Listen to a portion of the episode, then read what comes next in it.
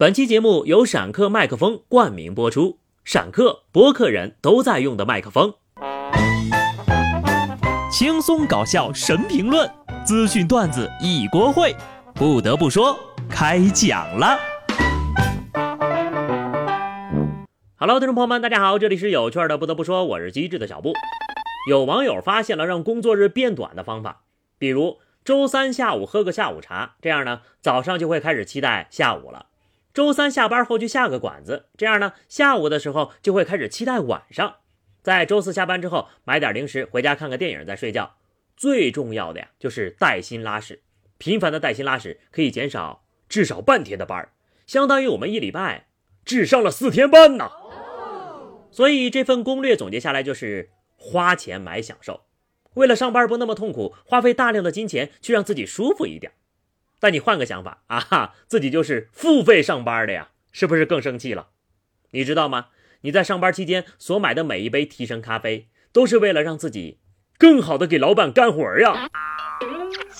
刚说到看电影啊，最近有个片子挺火的，影片《消失的她》在各大影院上映了。这个片子呢，就讲述了一个渣男的故事。网传呐，有一男子在这部电影结束之后，在电影院向女朋友求婚了。不得不说，求婚。主打的就是一个迎难而上，如果没有困难，那制造困难也要上呀。以后呢，就不要再抱怨大环境不好了，强者从不抱怨大环境。有很多人说呀，这片子不适合情侣去看啊。可是如果互相爱着对方，一部电影根本不会对人家有什么影响，反而是那些啊心里有乱七八糟想法的，看完这电影呢，多少心里会有点膈应。这哥们这么做呀，恰好说明人家心里没鬼。他问心无愧，只是单纯的爱着自己的女朋友。这么一说，是不是还挺浪漫的呀？不得不说啊，有些人呢，结婚前恐婚，结了婚怕生孩子，有了孩子呀，操心的更多了。网上就有些所谓的教育专家，为了卖课，太会制造焦虑了。有网友就发现呢，永远都有教育专家在网上告诉你一些现在的幼升小的暑假最可怕，不抓紧的话，孩子就跟不上了。一年级的暑假最可怕了，不抓紧的话，孩子就跟不上了。二升三是一个分水岭，不抓紧的话，孩子就跟不上了。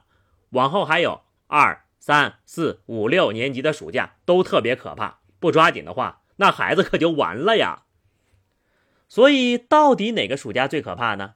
你们这些专家抓紧打一架吧，给我们一个统一的结论，行不行？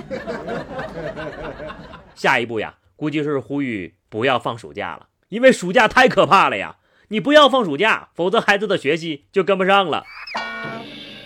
暑假可不可怕？咱不知道。这些老师呀，看着倒是挺可怕的，怂恿家长从幼儿园就开始给孩子报班啊，让孩子们没有一点休息的时间，业余时间全都在补课。补的效果好不好不知道，反正钱交了就行。只要死命的卷，他们就能挣到更多的钱。缺不缺德呀？还好呀，现在大部分的九零后父母不吃这套了。网友们呢也越来越人间清醒了。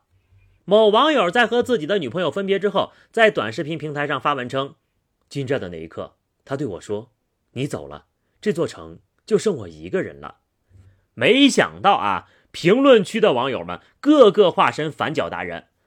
明天洛阳只能留一个人啊！我咋没收到通知呢？能让我奶奶留下吗？她八十多了，行动不便。俺老还在洛阳呢，别把他赶出去啊！啥？刚在洛阳买了房子，不让住就撵我走啊？我往北走的，都到河北了，是真的。我们这儿刚来了一批洛阳过来的，说是逃难的。啊，这还滞留在洛阳的人，现在才听到这条消息，会不会太晚了呢？北大的电话也来晚了呀！各地高考的分数线出炉，考生们也都查到了自己的成绩。接下来呢，就是一年一度的清华北大抢状元实播。在北京外国语大学举办的高招咨询会上，一位考生接到了来自清华的录取电话。被问到现在最想报考的是哪所学校，他说：“那就清华吧。”状元不多，先到先得。那北大这电话还用打吗？为了抢个状元呢，清华北大两所学校还轮流开价，免费上学，给奖学金啊，请考生全家出去旅游。主打的就是一个竞拍呀，也不知道为什么每年我都看这些看的这么起劲儿哈。没事儿，就当为我下辈子做个准备吧。毕业季来了，话说你离开学校后还跟同学有联系吗？浙江杭州一位大学生说呀，自己毕业之后把百分之九十的同学老师都删了，但却遭到了部分人的辱骂，甚至有的人呢执意把他加回来，就为了骂他一顿。该学生说：“哎呀，我的未来跟这些人交集几乎为零，关系也一般，呵，留着也没什么用吧。所以呢，只留下两个关系比较好的同学，甚至删除之前呢，我还特意发了私信呢。后会无期，礼貌互删，祝好。”这位同学现在苦恼的是啊，过几天还要回学校拍毕业照呢，现在有点迷茫了，不知道要不要回去。不得不说，删人避免无用的社交，其实也能理解啊。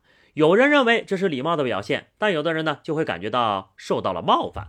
要我说呀，删就删了吧，这毕业季不也叫分手和绝交季吗？你选择重新开始，同学们也有了新的谈资，一举两得。总比那些毕业之后一句话不说，临结婚了突然找你要份子钱的强吧。好了，朋友们，那么以上就是本期节目的全部内容了。关注抖音号“机智的小布”或者加入 QQ 群二零六五三二七九二零六五三二七九，来和小布聊聊人生吧。下期不得不说，我们不见不散，拜拜。